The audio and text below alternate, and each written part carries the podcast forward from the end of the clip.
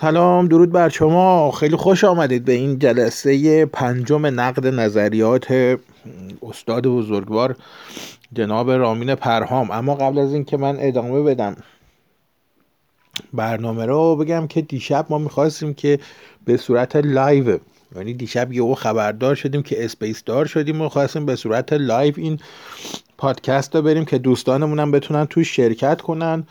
اما نشد دیگه متاسفانه توسط یکی دو نفر یکی دو نفر که نه یه نفر همون دوست بلوچمون رو اصلا به بیراهه رفتیم. یعنی رفتیم به اون سمتی که سوالای کاملا بی ربط با اصل موضوع مطرح شد. اما اینکه اما در مورد آقای رامین پرهام برای همین ما تصمیم گرفتیم که دیگه اصلا کلا دوباره پادکست رو پر کنیم. خدمت شما عرض شود که قبل از اینکه ادامه بدیم برنامه رو و بگیم که این آقای رامین پرهام در نهایت فونداسیون فکریش چیه که تا حالا طی همین چهار جلسه گفتیم همه رو. اما آقای رامین پرهام قبل از اینکه بریم جلو باید یه شناسایی روی این آدم و ریشه های تفکرات سیاسیش داشته باشیم. این آقای دوستمون جناب پرهام و بقیه دوستان و همراهانشون پیروان فکری یک شخصیت سیاسی هستن که معرف حضور همتون هم هست. آقای شاپور بختیار. شاپور بختیار اگر زندگیش آنالیز بفرمایید متوجه میشید که دو تا دو قسمت میشه. یعنی زندگی شاپور بختیار به دو قسمت تقسیم میشه. قسمت اول زندگی شاپور بختیار از به قول معروف قبل از انقلاب تا پایان دوره نخست وزیریش یعنی 22 بهمن 57 و قسمت دوم زندگیش از وقتیه که ایشون از کشور خارج میشه و میره به فرانسه و از اونجا تصمیم می‌گیره که با رژیم جمهوری اسلامی مبارزه کنه.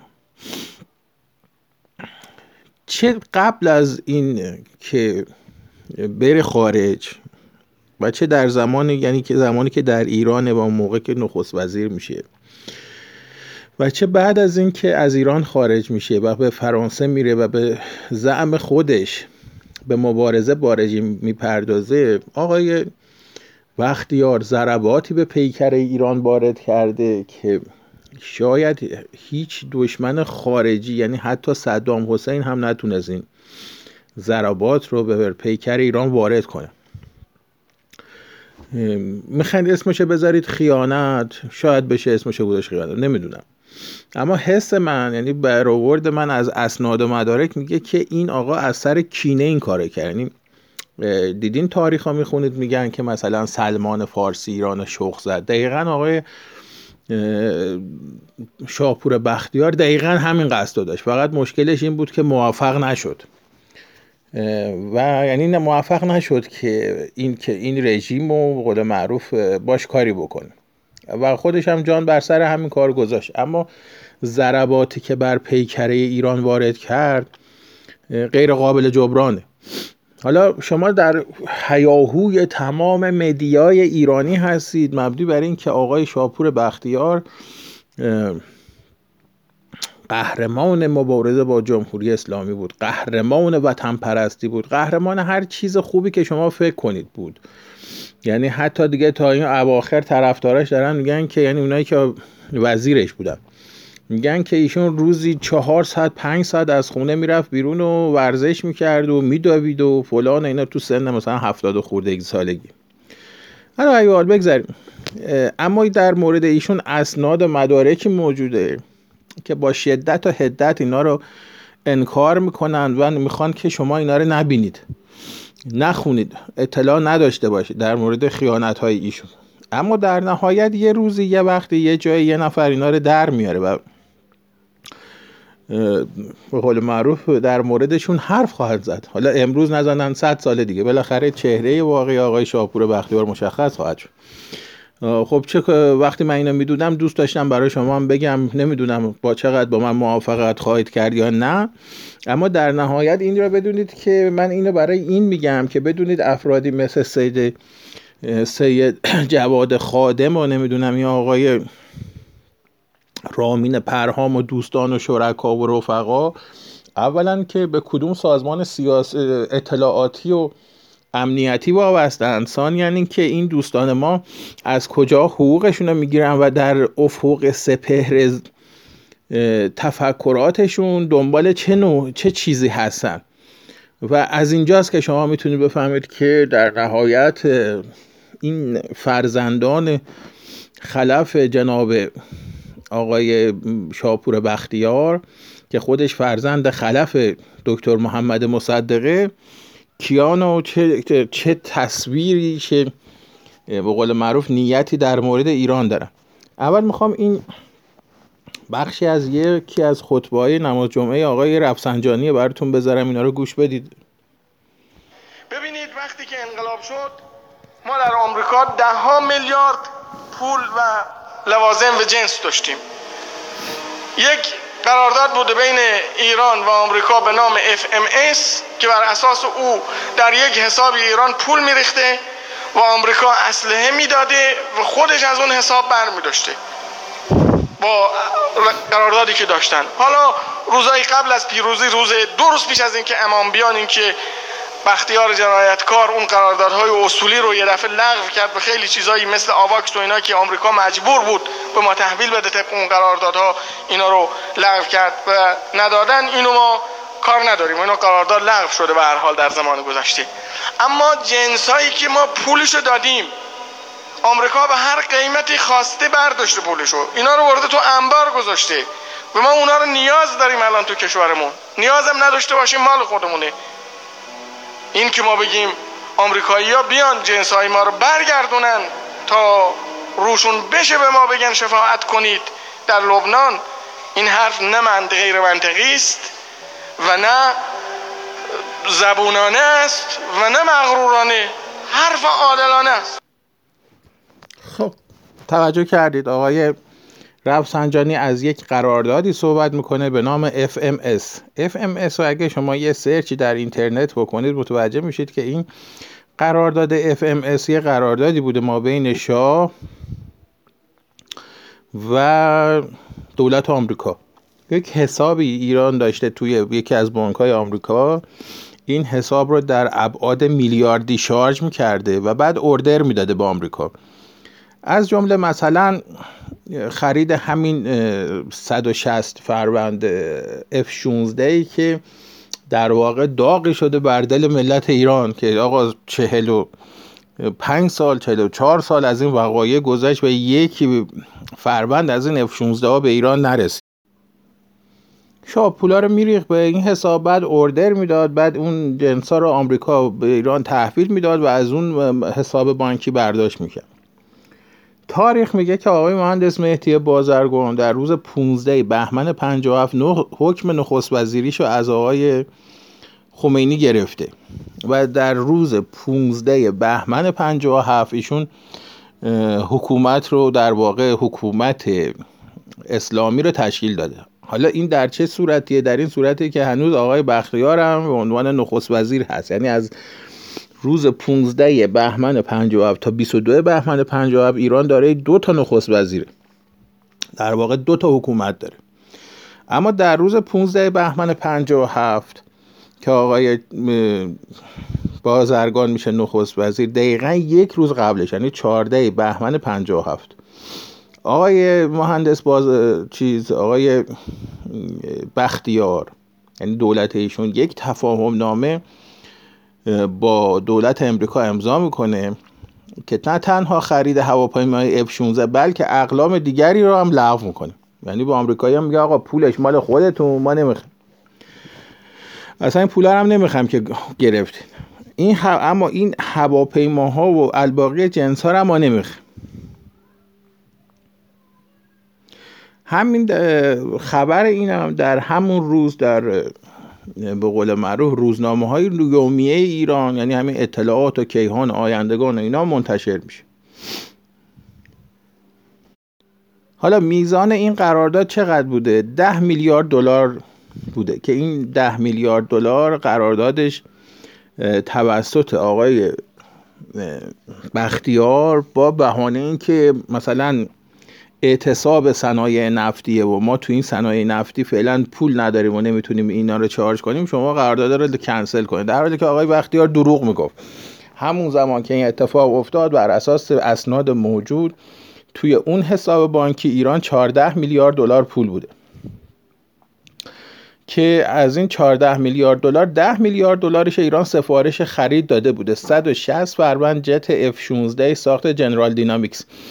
اون موقع ایران 160 فروند هواپیما خریده. تقریبا دونه 3 میلیون دلار هر قیمت کدومش در اومده؟ همه الان در قرن 21 در سال 2021 شما هر فروند F16 که بخوایم به امریکا سفارش بدیم براتون بسازه یه چیز نزدیک 45 تا 54 میلیون دلار قیمتش در میاد. یعنی این اولین ضربه ای که این مرد به ایران زده یکیش اینه. هفت فروند هواپیمای پیچیده اخدار هوابرد از محصولات بوینگ به مبلغ یک و سه دهم میلیارد دلار. این این همون آواکساز. دو فروند ناوشکن به ارزش یک و چهار دهم میلیارد دلار. حدود 20 فروند هواپیمای جنگنده و شناسایی مکدانل داگلاس هر یک به مبلغ 500 میلیون دلار. 400 فروند موشک های فینیکس به ارزش یک میلیارد دلار. بله. خب حالا چرا این رو دولت ایران لغو می‌کنه؟ یعنی آقای بختیار دستور اکید صادر می‌کنه که سریعا این قرارداد رو لغو کنن. به خاطر این بوده که سند اینو شما می‌تونید در کتاب لوئیس لدین صفحه 190 اون کتاب این علت رو بفهمید. علت چیه؟ میگه که در همون زمان یه نفر به نام آقای اریک فون ماربد به تهران میاد که قائم مقام آژانس خدمات امنیت دفاعی آمریکا رو بوده ایشون. او اومده بوده که اقساط عقب افتاده این هواپیما و نمی‌دونم چیزایی که به ایران فروخته بودن و در موردش مذاکره کنه. که بگه آقا مثلا ده میلیارد دلار ما برداشت بکنیم یا نه؟ بعد مار به وقتی می‌رسه ایران 48 ساعت بعد برمیگرده امریکا اصلا وای نمیسه تو ایران. و وقتی برمیگرده آمریکا میگه که به پیشنهاد دولت ایران و تایید ژنرال های عالی رتبه منظورش آقای قرباقی و فردوسته. ما یه تفاهم نامه MOU برای پرداخت امضا کردیم. دیگه هم نیاز نبوده که وایسه. حالا این قرارداد MOU بود چی بوده؟ گفته که این اسلحه رو که یعنی به میزان 10 میلیارد دلار اسلحه رو که ایران سفارش داده بوده لغو می‌کنه. از یه طرف آقای ماربت میگه که آره ایرانیا خب مثلا شانس آوردن چیزشون آزاد شد. از زیر بار تعهدات سنگین مالی آزاد شد. اما اینجاش جالبه. میگه که یعنی ماربت تو گزارشی که میده.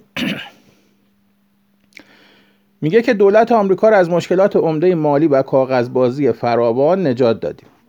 چرا که اگر خمینی روی کار می آمد دولت آمریکا مجبور بود این قراردادها رو یک طرفه لغو کند. اما برژنسکی عمیقا نگران مذاکرات بود و تفاهم را نامه را به مدت یک هفته نگه داشت. او نگران آینده ارتش ایران بود اما وزیر دفاع ژنرال براند براون روی او آن اصرار و تاکید داشت و بالاخره رئیس جمهور کارتر آن را بعد از 11 ساعت در سوم فوریه 1979 یعنی دو روز بعد از ورود خمینی به ایران امضا کرد. یعنی چی؟ این حرف که می‌زنه میگه که اگر که دولت ایران پیش قدم نمی‌شد که این قراردادها را لغو کنه. چون دولت خمینی میمد سر کار و حکومت میافتاد دست آقای خمینی و امریکا هم حالا مثلا میگه من اعتمادی ندارم مجبور بود یه طرفه این قراردادها را لغو کنه. و چون مجبور بود یک طرفه این قراردادها را لغو کنه در نتیجه مجبور می‌شد که هم به ایران پول بده هم مجبور به ایران خسارت پرداخت کنه. در حالی که آقای بختیار دقیقا همون کاری کرد که سلفش مصدق کرد یعنی نفت ایران ملی کرد بدون اینکه کوچکترین قول معروف امتیازی بگیره.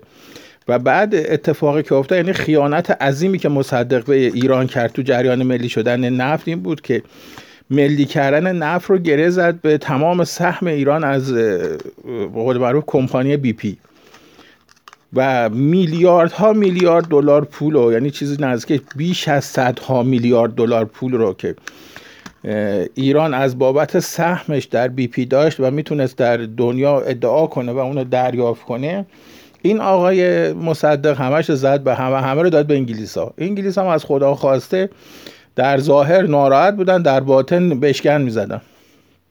آقای بختیار دقیقا همین کار رو با قراردادهای نظامی کرد. یعنی کاری کرد که خود چون خودش قرارداد داره لغو کرد آمریکا پولا رو کشید بالا نداد و هرچی هم ایران بعدها داد زد که آقا جنس هم بده جنسی ندادم پولم بر اساس اینکه آقای بختیار قرارداد لغو کرده بود امضا چی بهش میگن؟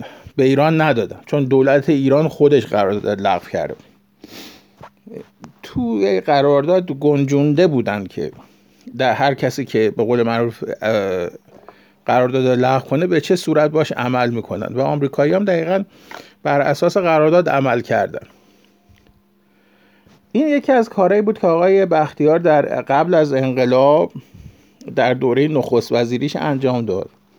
این یکی از بدترین یا یکی از خیانتبارترین اتفاقاتی بوده که تا حالا تو تاریخ ایران صورت گرفت. اما بذارید بریم یکم جلوتر و در مورد این مسئله بحث کنیم که دوستمون آقای بختیار بعد از انقلاب خلاصه ایشون به چه کاری انجام داد؟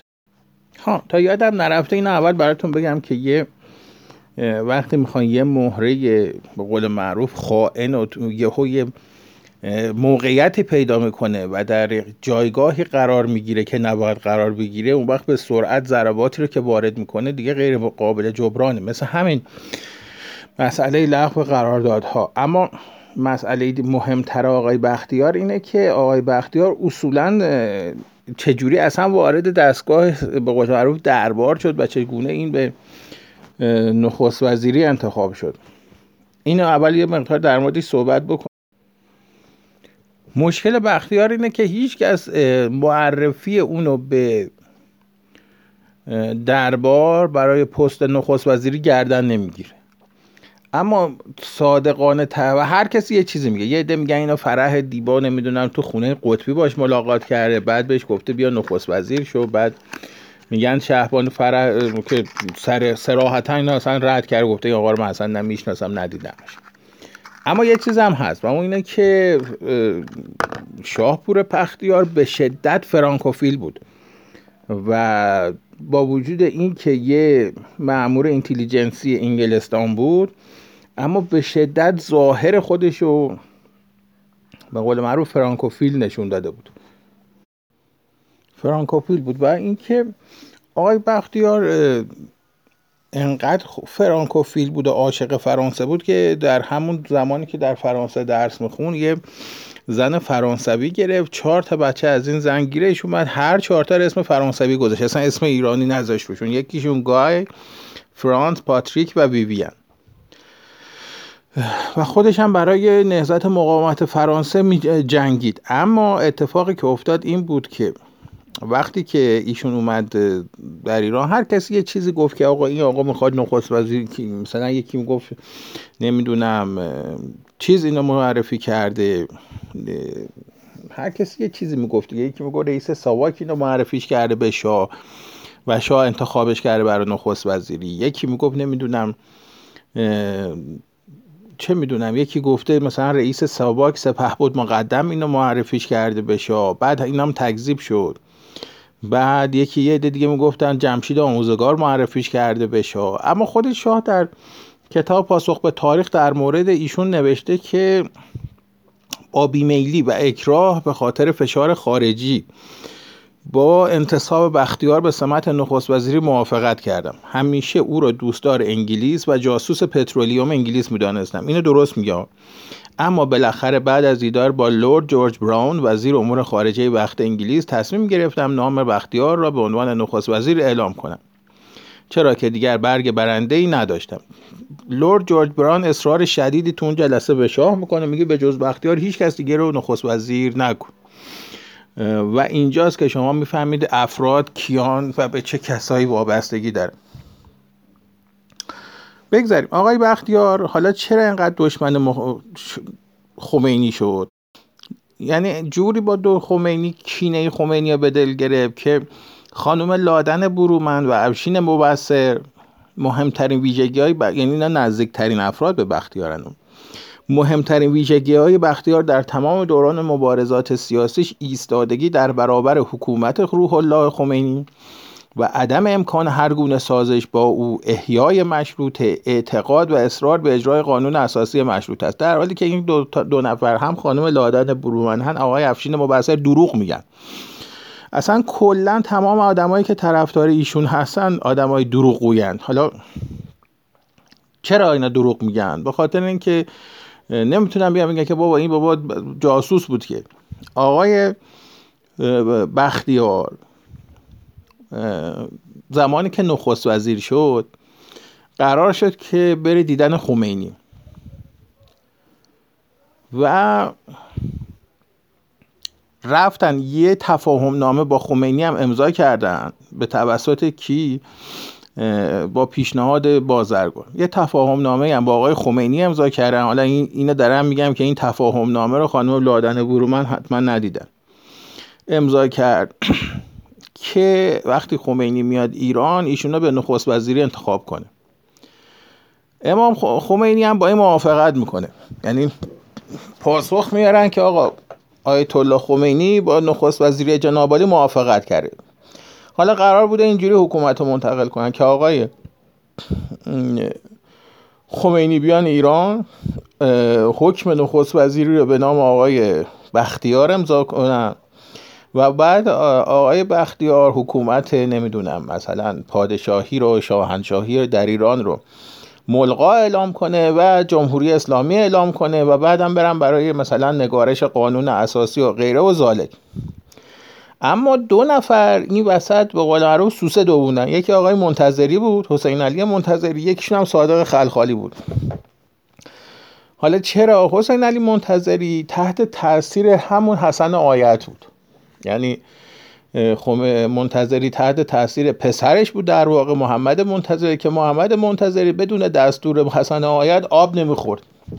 اینا رو منتظری تاثیر گذاشتن و می‌دونست اگه این, اگه این اتفاق بیفته خیلی راحت حکومت میفته دست کیا؟ دست بازرگان و باندش که همین آقای بختیار رفیق گرماوا و گلستان آقای بازرگان اما چه اتفاقی افتاد که بعد اینجوری نشد؟ این اتفاق به این صورت شد که وقتی که معلوم شد که بختیار دستش به جای بند نیست و خمینی هم قولی نداد قولش پس گرفت و نخست وزیر رو گفت بد نمیدم این آقا لج کرد اومد رو فرودگاه رو بس فرودگاه ها رو بس و خلاصه بعد از اینکه چند روز فرودگاه, هم بسته بود اومدن باش به قول معروف راضیش کردن که بابا بذار بیاد ایران بعد خودت مستقیم برو با آقای خمینی صحبت کن و مشکلاتتون رو حل کن. قرار شد که فرودگاه رو باز کردن. آقای خمینی اومد ایران رفتن رفت تو مدرسه علوی نشست و بعدم اعلام کرد که با این آقا اصلا کاری نداره. اصلا تو دهن این دولت می‌زنه و خودش دولت تشکیل میده. از اون طرف بازرگان هم دائم بین آقای خمینی و آقای بختیار رفت و آمد می‌کرد تا یه جوری یه کانالی بین اینا بزنه. تا روز 15 بهمن. روز 15 بهمن به خودش گفتم آقا اصلا تو چرا اینقدر دست و پا می‌زنی برای این بختیار بیا خودت باشه نخست وزیر. یه حکم نخست وزیری هم دادم بشه اینم از خدا خواسته به خاطر چهار روز پست و مقام زد زیر رفاقت چندین دهه‌ای با آقای بختیار. اما بختیار می‌دونست که اینا به زودی بهش نیاز پیدا می‌کنن و امیدوار بود که به قول معروف به حکومت برگرده. همچنین پست نخست وزیری با پشتیبانه ارتش شاه داشت در حالی که خودش دشمن درجه یک و خونی شاه بود. این بود که در نهایت وقتی روز 22 بهمن حکومتش سقوط کرد ایشون سریعا از کشور خارج نشد. با اینکه تمام امکانات در اختیارش بود که از کشور خارج بشه اما خارج نشد. مون تو کشور حس می‌کرد که به زودی میان سراغش و دعوتش می‌کنن که به کار و برمیگرده دوباره به پست نخست وزیری این دفعه جمهوری اسلامی اینا که بعد دید نه انگار چیزی گیرش نمیاد و بعد از 6 ماه تنها پیشنهادی که رژیم جدید بهش داد این بود که آقا بیا برو از ایران بیرون. و ایشون خیلی راحت خیلی آقاوار پاسپورت چک گرفت سوار هواپیما شد و کشور خارج شد. حالا اینا شما مقایسه بفرمایید با خلاصه که دفتر اعمال آقای بختیار در ایران با خروج وی از ایران و حرکت وی به سمت فرانسه بسته میشه. و یه فصل نوینی در زندگی ایشون شروع میشه که این فصل نوین در واقع هم همون اتفاقاتیه که پس از خروج ایشون در ایران افتاد که از مهمترین اونا میشه به لو دادن کودتای نوژه خدمت شما عرض شود که تشویق صدام برای حمله به ایران و تحمیل یک جنگ هشت ساله به ملت ایران بود. و بعدها نشون داد تاریخی آقای صدام هم از این بابت ناراحت بود ازش و می‌گفت که این بختیار بود که منو تو این آتیش جنگ ایران و عراق گرفتار کرد و همه اتفاق افتاد به خاطر اینکه بختیار کینه ای از خمینی داشت و این کینه رو به هر نحو ممکن می‌خواست که به قول معروف خالی کنه. هرچند که خود آقای بختیار تا آخرین روز زندگی یکی از بزرگترین دشمنان قسم خورده خاندان پهلوی موند باقی موند و این میراث رو به اسلاف خودش از جمله همین آقای پرهام و نمی‌دونم جواد خادم و دیگران منتقل کرد. این کار بحث من همینجا تموم میشه. چون من قصد صحبت کردن در مورد آقای بختیار نداشتم. فقط در این حد می‌خواستم بهتون بگم که بدونید که این افراد طرفداران نظرات و به خود معروف اعمال کردار چه کسی بودن و چه کسی براشون بزرگ بود و به قول معروف پدر فکری این افرادم که چه کسایی بودن. حالا انشاءالله در جلسات آینده ما به بحث و بررسی دنباله آقای نظرات آقای پرهام می‌پردازیم. کسی که از درون این منجلاب بختیاریسم و نمی‌دونم مصدقیسم و اینا اومده بیرون و حالا با یه پیشنهاد جدید به عنوان مشروطه نوین که خدمت همه شما هم از من الشمسه خدمت شما عرض شود که اومده و جلو و حالا می‌خواد دیگه به قول معروف حکومت رو هم در دست بگیره. روزتون بخیر امیدوارم هر جا هستید موفق و معید و پیروز باشید.